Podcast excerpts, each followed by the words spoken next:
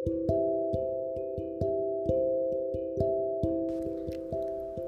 selamat malam. Kembali lagi bersama aku Nozomi di konten Neo Talks by Neo Radio.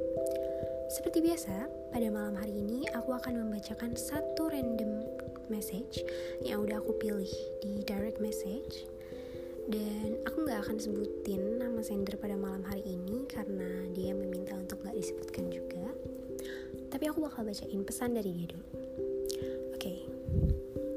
Hai, sumpah, huh. gue nulis ini sambil nangis. I get rejected again. Gue udah apply dua kali for architecture, tapi ketolak lagi. Ini tahun kedua gue ditolak architecture.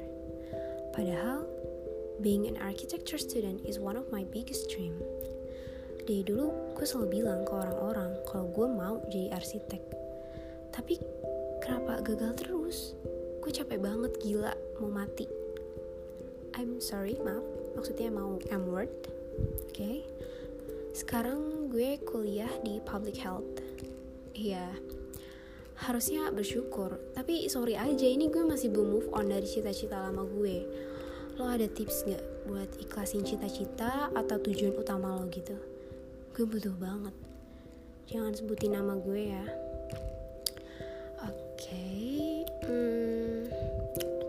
Sebenarnya aku juga nggak tahu dan nggak punya tips gimana caranya buat ikhlasin cita-cita atau tujuan awal kita yang nggak kesampaian sih.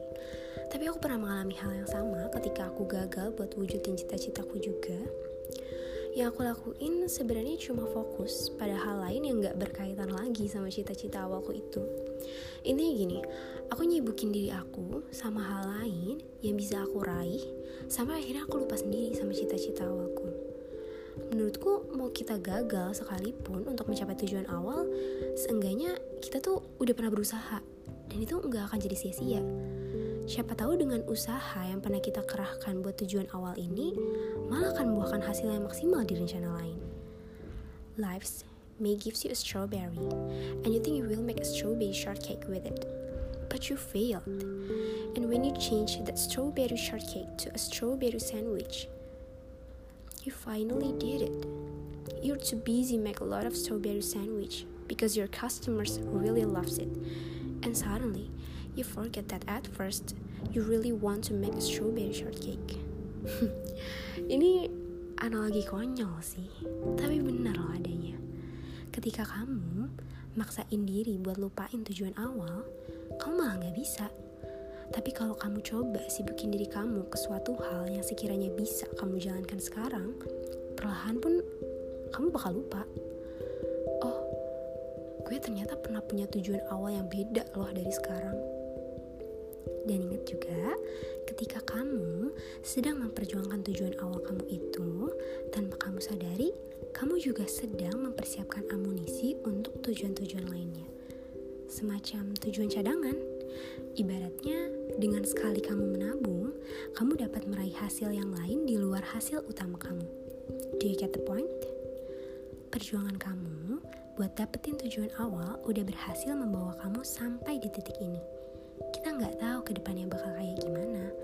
Kadang, petunjuk dari semesta tuh yang nuntun kita ke jalan yang tepat dalam ketidakikhlasan kamu, sorry, ketidakikhlasan kamu, you better make the thing that you already got to a perfect ending. Kamu bukan gagal kok dengan gak mendapatkan tujuan awal itu, tapi justru kamu berhasil karena kamu bisa mengontrol diri kamu untuk tetap mendapatkan benefit dari perjuangan yang pernah kamu lakukan.